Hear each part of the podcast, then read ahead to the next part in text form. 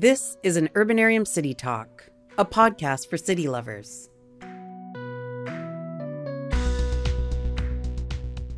Episode 3 is Slow Streets, a conversation between the transportation departments of Vancouver and Oakland, moderated by Chris Volan, Urbanarium board member and development consultant. Chris brings together Paul Storer, Director of Transportation, City of Vancouver, and Warren Logan, Policy Director of Mobility and Interagency Relations at Oakland's Mayor Office, to talk about municipal rapid responses to COVID. How have urban planners responded to the COVID 19 crisis on our streets and on our sidewalks? What worked? What was the feedback process? What was learned? And what do we get to keep? Let's begin. If we can start with just a quick intro from from each of you, sort of what you've been responsible for, um, and then probably just an overview of what the which is hard to do in a few minutes, but the, what your each municipality's response has been to COVID. That would be great. Warren, if we can start with you.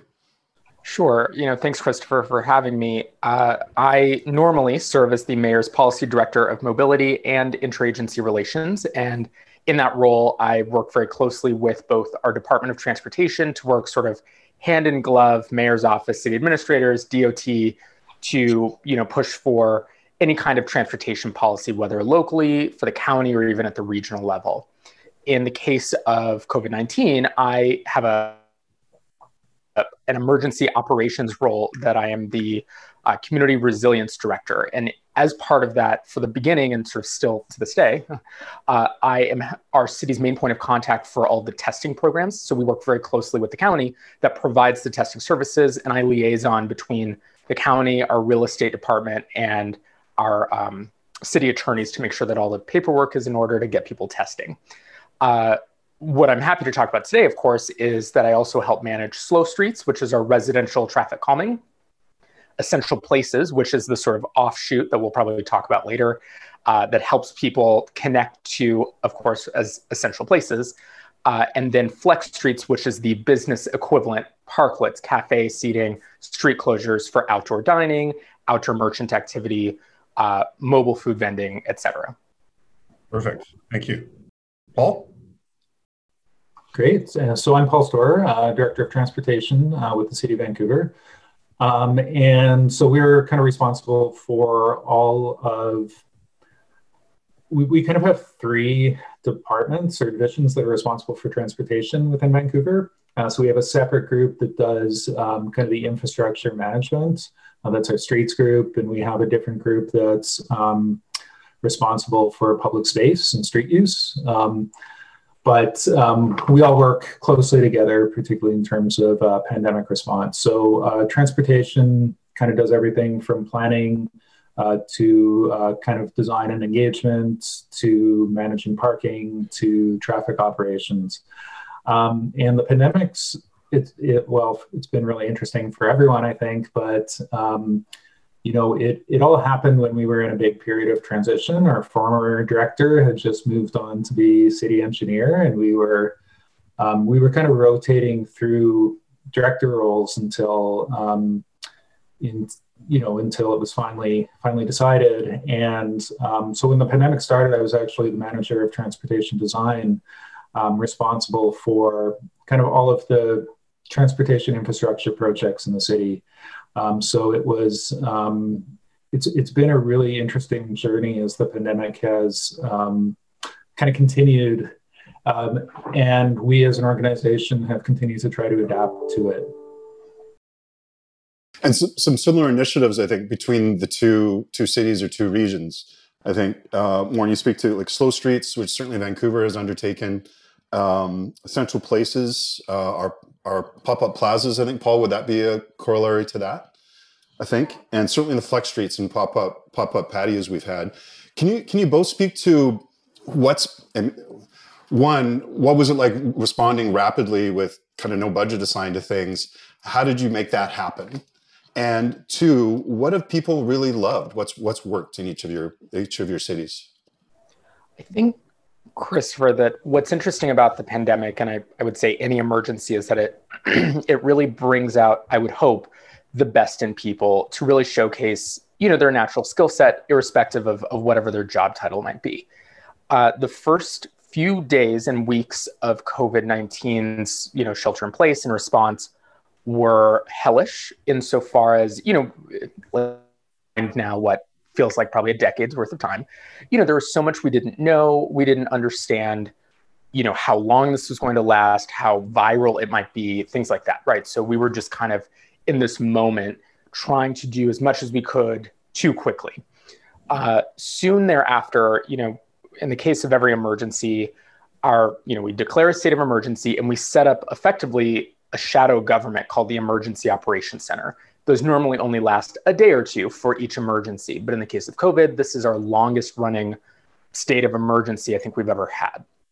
So we have this whole team that's set up to rally around a number of specific initiatives, right? So instead of, and I think Paul, you'd kind of mentioned this in your introduction about some of the organizational structures, the different directors, et cetera, in Oakland, and I think a lot of other municipal agencies, uh, we have a series of objectives that have completely different directors, right? Like I'm not normally above the fire department, but for the operations team, it, in respect to community resilience, police, fire, economic and workforce development, and DOT are in my sphere of influence, let's say. And the reason I'm kind of starting here is that because we started with a set of principles and goals right? Instead of just ongoing programs that we have to shuffle out every couple of years.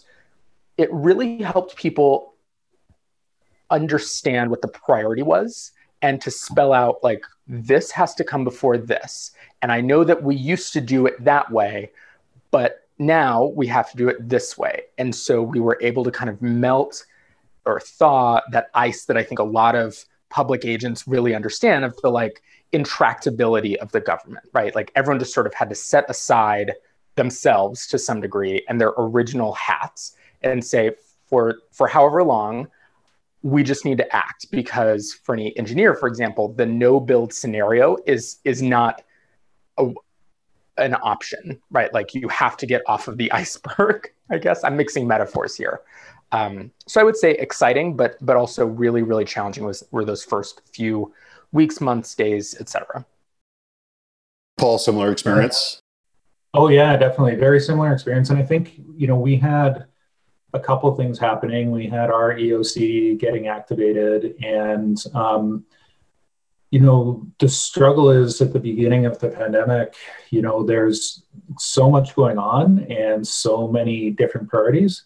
Um, within engineering and our transportation and streets and public space groups all all sit within our engineering department we kind of took on that basket of initiatives outside of the EOC to give them kind of the space to be focusing on a bunch of other um, really important pieces. Um, that said, you know, the beginning of the pandemic, a lot was, oh, how do we how do we actually um, facilitate our staff working from home? Like that was like like the amount of effort that just kind of went into oh how do we how do we be sure people have the computer equipment and setups and everything else to be working remotely um, you know took took a lot of effort. But as we started um, as we started moving ahead and and really started seeing started thinking about what we could be doing to address the pandemic started seeing what other cities were doing and honestly oakland was you know, one of the first out of the gate with some really bold, um, some really bold moves in terms of of how to respond to the pandemic on on streets and for neighborhoods. Um, we started uh, kind of taking taking the opportunity to to to learn from what other cities were doing and implementing things like our slow streets program. Um, you know, we have a bunch of work that we've been doing to support businesses around the city, including temporary patios and pop-up plazas. Um, you know, we have a, a, room to move program that that mostly focused on some really busy areas um, of you know near our seawall for for walking and cycling and giving people that physical distancing. Um, you know, and, and started responding to where we were really seeing problems, like particularly you know, the more recent information we have is at least in Vancouver, we're not seeing kind of community spread. We don't seem to be seeing a lot of community spread or maybe any outside on on sidewalks. um, and may, hopefully that doesn't change. But um, but you know, at the beginning, we were trying to create circumstances so that wherever possible, people could be keeping those those uh, two meter clearances, and we were seeing a lot of issues on our narrow sidewalks in particular, where people were queuing for grocery stores because you know there was really limited uh, limited numbers of people allowed um, inside. So we had a room to queue program that kind of was our first thing out the door that you know created wider sidewalks in these in these areas. Um, but yeah, I think it it it um, one of the most interesting things reflecting particularly on the first few months of the pandemic was just how much all the cities were were learning from each other, right? Like looking at Oakland and San Francisco and you know a ton of cities um, around the world really who are looking at at street space and how we can better use it to to serve people during the during the pandemic. Um, it's been a it's been an amazing experience. Well, it's interesting that you shared, you know, that you're sorry, Christopher. You know, it's interesting that you mentioned kind of looking towards those busier locations because one of I'll add, I suppose, is that one of the things that we thought about like from day I don't want to say day one, day two, let's say, of our response to COVID was where are the places that are either almost as if nothing has changed, right? Because for many people, shelter in place represents their every, nearly everyday lived experience, right? Like they're already cut off from resources, they already don't have good transportation service, things like that, right? So we wanted to be certain that not only were we just like addressing those common sort of almost low hanging fruit issues of like, let's work with the business improvement districts because they're an easy vehicle to work with businesses. We actually sort of flipped that script and said, we already know the business improvement districts are going to have a not a leg up, but they will be able to rally amongst themselves. We're already going to be hearing from them. So let's not proactively reach out as much as we think we should and instead spend our very limited bandwidth, right, and mental fortitude for that matter, trying to find neighborhoods, the residents, the merchants, business owners in these very, very hard to reach places because we know that if people are suffering as much as we all know, and we're not hearing from these places that statistically we're aware COVID is hitting the hardest, that means that we need to double our efforts in those areas, whether that be slow streets or flex streets or, or you name it, right? But that has been a really seminal approach for pretty much all of Oakland's work for years now, but like especially during COVID, is focus on what are called our priority neighborhoods, but many would call communities of concern, low income communities, people of color, the combination, because what we have also seen unsurprisingly out of this pandemic both you know nationally even in the state or even across the world is that the people with the least always get stuck with the least right? Or or the most impact right? And it's it's not fair. And in fact if we are able to streamline processes if we're able to devote extra attention or, or any type of money that we might have we need to be lifting up those people who are not just treading water they're drowning and that is a really, really hard place to make policy decisions from when everyone feels like they're drowning. And that's that is a that has been, I would say, one of the more challenging aspects of the last eight months, I want to say, is trying to explain to people that that we are prioritizing others even though they are also in pain. Yeah, I think um, no, that, that that's that's uh, fantastic, and and I think with um, like with our programs, our Slow Streets program, um, you know, we rolled it out later than Oakland and, really learned a lot from you. Um, but but there we were really focused on uh, communities. What we were, you know, we we'd done a bunch of mapping on disproportionately impacted communities or communities of concern, and um, we we had some good ideas about where we didn't have those transportation connections. Um, where there weren't the, the better places for people to walk and cycle and access parks and things like that, and really focused um, as much as possible on, on really starting in those communities.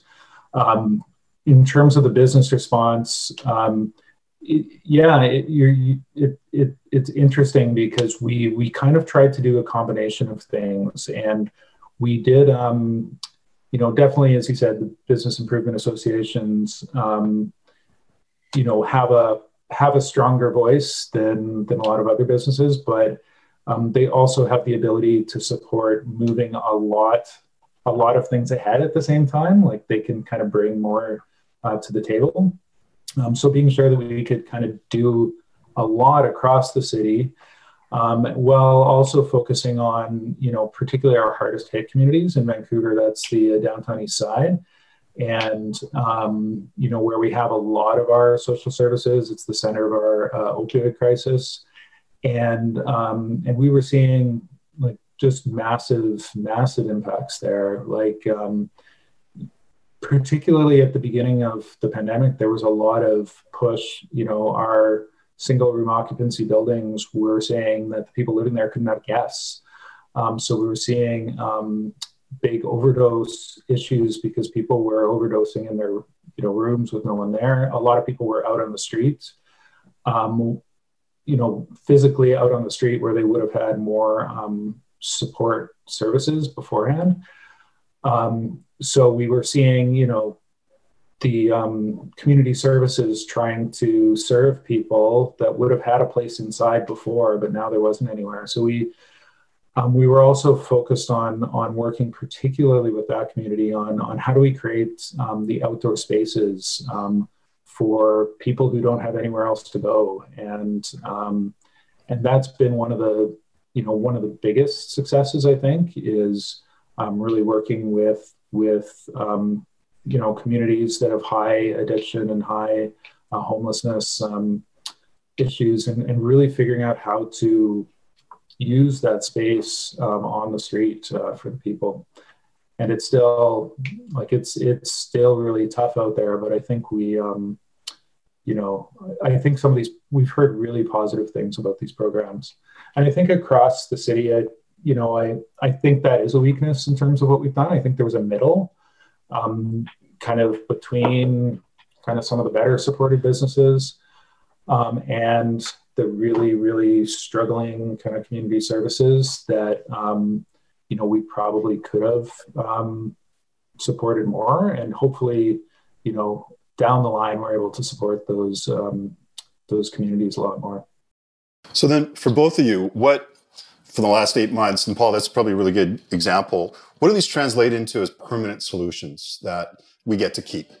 Um, what has what has best served your each of your communities in these in these basically throwing solutions at the wall, improvising, doing something extremely quickly, which to be blunt and as a non-city person isn't that normal for cities, and it's really appreciated, or at least I really appreciate it.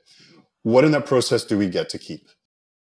Um, yeah, it's funny. A number of people have asked, and, and we just released uh, an interim report about a month or two ago about slow streets, and another one is coming out soon for flex streets. And what I've shared with people sort of confidently at the beginning of this process, and I, I'm going to keep saying it, is that what should be permanent is not necessarily what we did, but how we did it. So, slow streets, for example, I think in, in many parts of Oakland have been incredibly successful in that they have encouraged people to run around with their kids, have dance-a-thons outside, you name it, right? And for other more more dangerous neighborhoods, I would even say in our priority neighborhoods, you may not see people playing out in the street, but those are also more statistically dangerous, and we have not seen then the the trends of traffic collisions on those streets that we normally would have by this time. I think that we should keep heading towards safe streets for everybody, right? Like that's that's sort of a paramount goal that I think everyone should strive for. I will acknowledge though that if a year from now we say, you know, A-frame barricades, type 3 barricades, this isn't really the the look we're looking for with our city, maybe we try and head towards planters or something else. All of that's fine. But I, I think what's really important, and Christopher, you kind of embedded in your question, is the way in which we are doing business now is more responsive, more engaging, more flexible, and, and perhaps most importantly, a willingness to fail, fail quickly, and and address the mistakes. Whereas I think one of the things that governments do very, very well is insulate themselves from risk, right? Like the whole goal is to be as stable as possible, which means improvement, which is a change, right? Like any version of something moving off of this spot is is going to be pushed against because like you have a hill to climb to get there, right? Like we we're always trying to maintain the ship no matter how stormy the seas, right? And that works for a lot of areas of the government. It does not work for a lot of traffic safety issues, right? If someone calls me and says, which happens nearly every day, I feel unsafe on my street, I want a response tomorrow. I can't, I, I don't feel comfortable telling them that, well, you're a part of our capital improvement program. I can get to you in 10 years. Like that's that's both insensitive and ridiculous. Um, when in fact we found through slow streets, essential places, flex streets, that there are some ways that we can be incredibly nimble, flexible, work as a team in different departments, and really meet the community's needs. That that's that's slow streets, right? For flex streets, the, and I'm I'm curious, Paul, to kind of hear how you all set up your program because for cafe seating and parklets, those are automatic permits, which is like something no one even like really fully understands yet, right? Where you apply for the for the permit online, we instruct you how to take a few photos with your camera phone. You draw a sketchy map on a napkin, you take a picture of that, you submit that to the department, and you are given an automatic permit with the like, I promise I'm going to do what I said I said I would do. And for us to have permitted what 30, maybe 40 parklets, and we only had like three before, and that we've only really had like one challenge, right? Like only one of those parklets has been challenging, really spells out that like it's not that parklets should be made permanent. I mean, I think they should, but the process of how we got here should be more permanent right that that this flexibility this trust that community members actually know what they need and that they know how to do what they're doing is what we need to maintain well, you, um, and if I can ask a question, are, are these part like public parklets or are they patios supporting businesses? They're public parklets. So in the case of Oakland, you know, we have, I'll kind of give you a range of where these parklets are situated. Uh, some are you know, and on a traditional uh, commercial street, you just remove a parking spot. It's right up against a curb. You know, they are not p- public parklets. They are they are privately owned, privately operated parklets. I'm going to drop a pin in that because that's that is an area that we have acknowledged is a temporary policy decision that we are going to need to revisit after COVID, right? Because normally parklets are for public use right? That that sort of everyone and no one's own, no one owns them, and that's always been a really tricky subject. I will admit, as I sit here today, that I would prefer perhaps that there be more private parklets than private parking spaces, right? I mean, public parking spaces are not really public parking spaces; they're used for private cars, right? Um, another place that we have parklets is um, on one of our streets that has a protected bikeway. And this is, in fact, where the hiccup has occurred. We didn't close the bikeway. We actually kept the protected bikeway and replaced the floating parking with parklets. And, you know, of the 20 that are on the street, let's say, one of them was built incorrectly and there's this funky turn. And so people feel like they can't see people, you know, walking from the parklet to the sidewalk or bicycling, you know, but for that to be the only situation out of all of these parklets where we've just kind of said, go ahead, we'll check, we'll check on you later, right?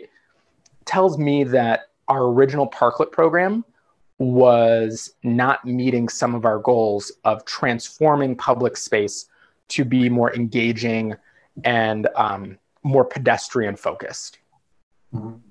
I think the the um, quick parklet implementation. That's really interesting. We've we've had a, huge amount of success with uh, temporary patios.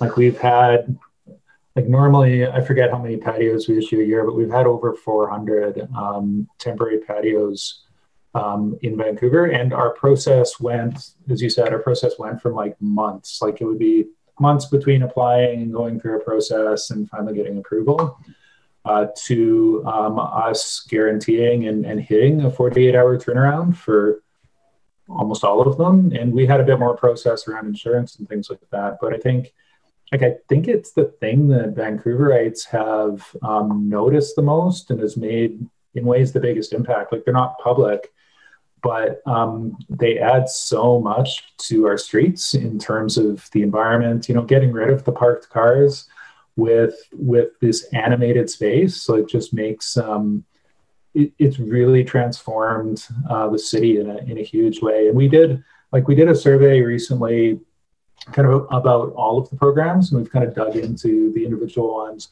I've never seen survey results like what we saw in this one. Like we overall we had about 90% support um, yeah. across the city for the things we were doing. And and that's i've never seen anything like that in 15 well isn't that the funny thing though right that like we're finally and this is where my staff have really shined through this is that people feel like they're finally like finally helping somebody, you know, instead of like, oh, we're to get to it when we get to it, right? Like that someone says, I need help, and then we help them. And that the connection there has been far clearer, especially like, you know, I started timing how long it took to get like a, a parklet. And the, the most amount of time from someone texting me and saying, what's this about the Flex Streets program to them sending me a photo of a complete parklet was 34 days. And normally I can't get emails responded that quickly. So that to me is a win, right? Um, I hope that we get to keep some of these parklets because I've been making a pretty public campaign about getting rid of on street parking spaces. So, you know, which would I rather? I guess I would prefer the parklets. I think the challenge, though, that we're all going to need to revisit, and Paul, you had mentioned this a bit earlier as well, is what then happens for people who don't traditionally have access to these sort of pseudo private public spaces, right? Like, what do we say to the homeless person that wants to sit at a bench in a parklet, right? It is now a private space. So, who's responsible then for sort of either literally or figuratively policing this space? And what other kinds of conflicts do we run into?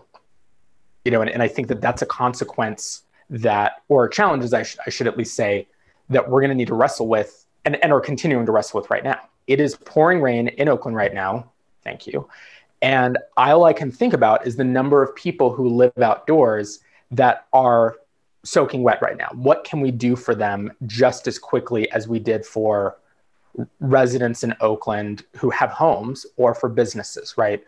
And that's that's going to be. And I think this brings us full circle to your point or your question, Christopher. Is like, we did this for this tranche of people. Can we use that same energy for other more mar- you know marginalized folks? Exactly. And as we move into the fall, and we're, we're having probably similar weather here, uh, Warren. We've got major windstorms coming. We have a large uh, homeless population. So, question for both of you again: lessons learned. We're going into a, a massive second wave in both jurisdictions the process I'm hearing is is is has been absolutely key, and I think it's been the responsiveness of of the of the municipalities in both of these instances is really impressive, particularly for someone who's not in the municipal world who deals on the outside trying to get approvals. You're not missing anything. I love well, but I love that things are happening quickly. So what what's in store for us for the fall? What do the lessons of the last eight nine months teach us that we can move forward with as we, we as we get hit again, both by winter and the second wave? Well, Christopher, you know what's funny is that when you emailed us and asked, "Are is California, you know, shutting down again?" Just yesterday, the governor announced that 41 of the 57, 50 counties in, uh, which is really all the major counties in California, are returning to the first tier or like the purple tier of our, you know, tiered opening system. So Oakland and by extension Alameda County, where we're situated, uh, was actually doing pretty well and everybody got reset back to like don't go outdoors like you can't touch anything and a lot of folks you know called our office emailed you know even staff shared some feedback to say like oh now we got to start over. And I, I don't think that that's true because and this is kind of looking towards the fall the winter and then probably the second year of covid knowing where our country is headed um, is that we have been breadcrumbing our way through this the whole way so that we can look backwards and say, how did I get here? Right? Like, what were those interim lessons learned so that then apparently the second time around, we won't make the same mistakes again.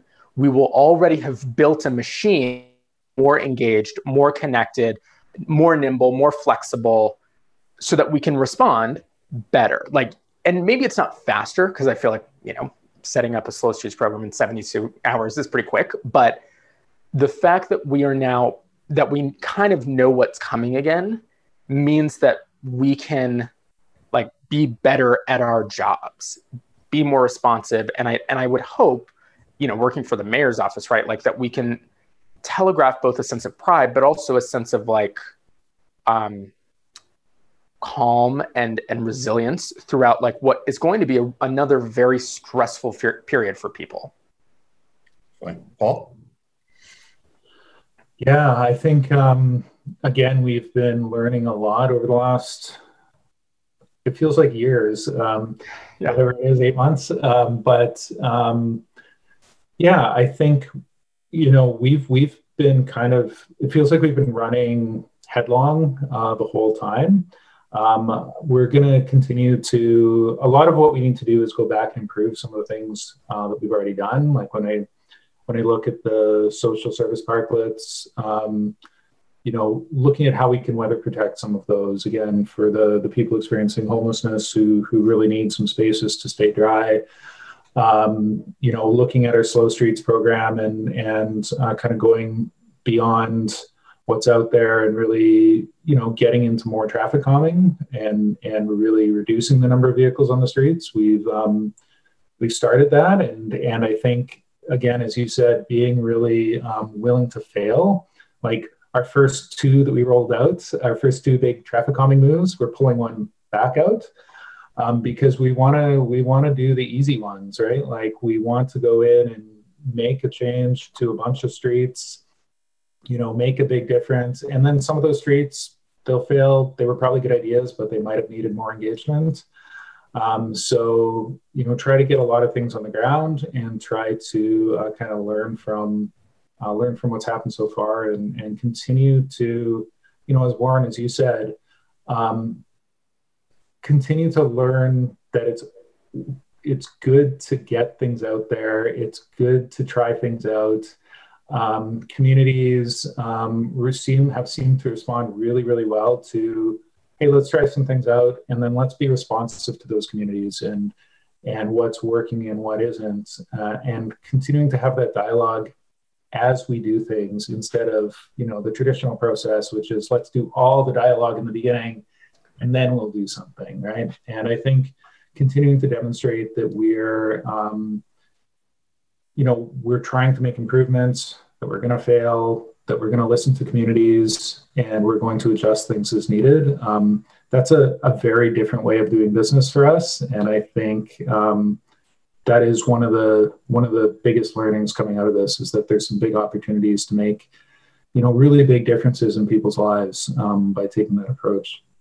Paul, you know what's funny though is that I just listening to you talk about like, oh, you know, we've been making some failures now. It's like for many of the people I've spoken to, like they've never experienced success from like from their perspective. That that we've actually always been failing in their eyes. And so to some degree, what's interesting about I mean, that's it's sad and obviously we need to improve our, our efforts, but one of the things that I heard repeatedly from a lot of our detractors in East Oakland about slow streets was that well, obviously they're like, this isn't really meeting our needs. We'd like to try these other issues. The fact that we kept coming back and trying different things represented a, a successful rollout despite the the project itself for the pilot being unsuccessful, right? Like because our assumption has been, oh, well, we've never failed before.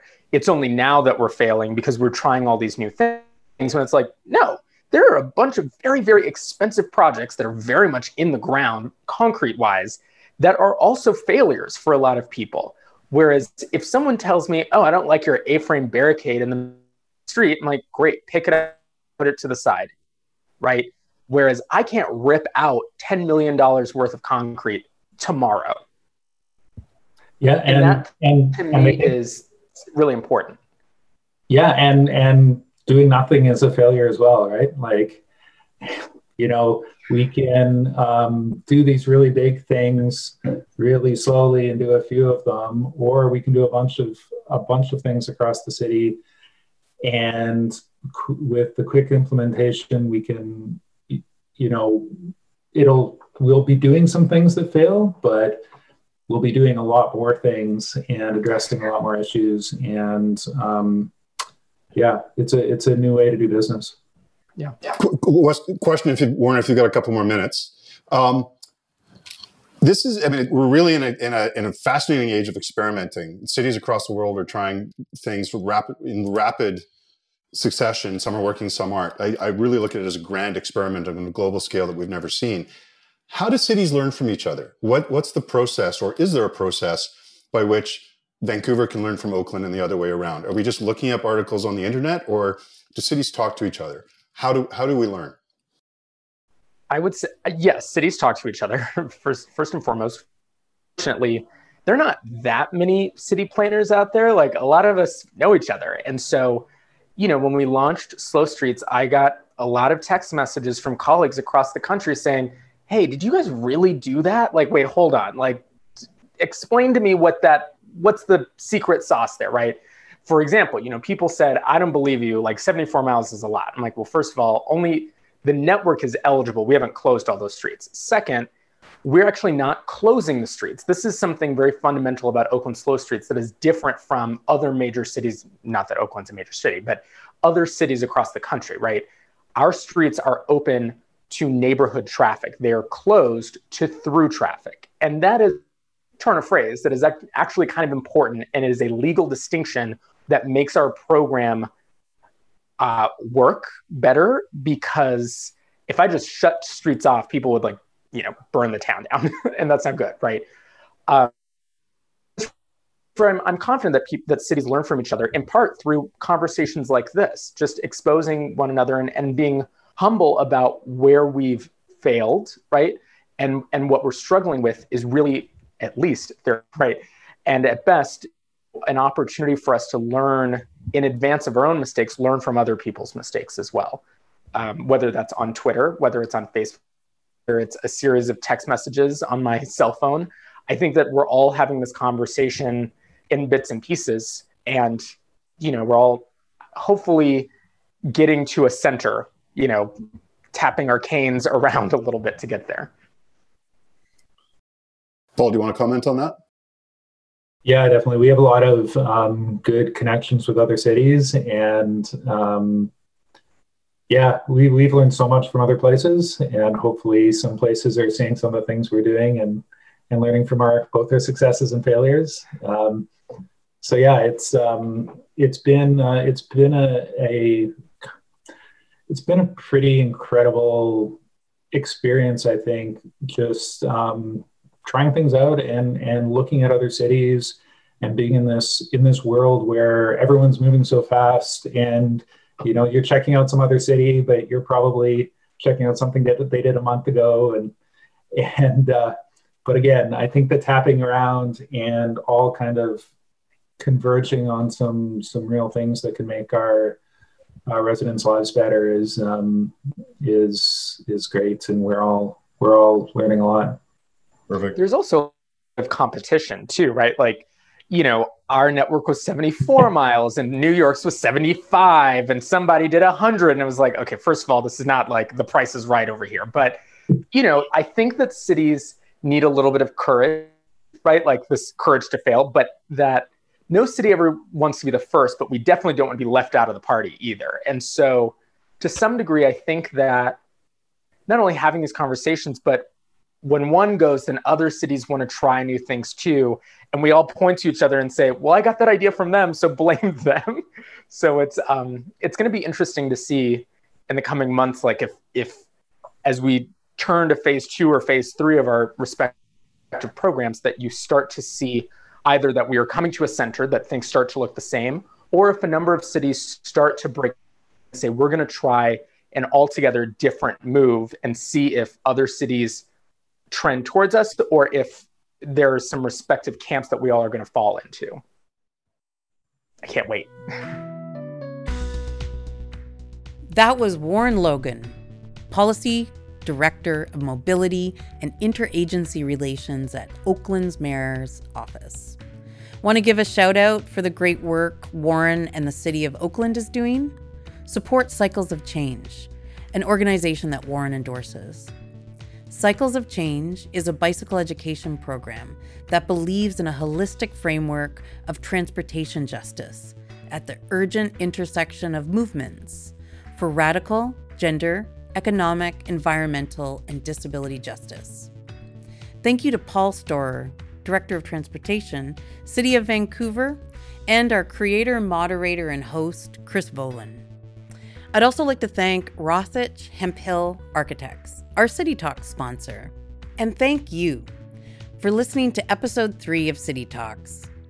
For the visual experience of this conversation, go to urbanarium.org.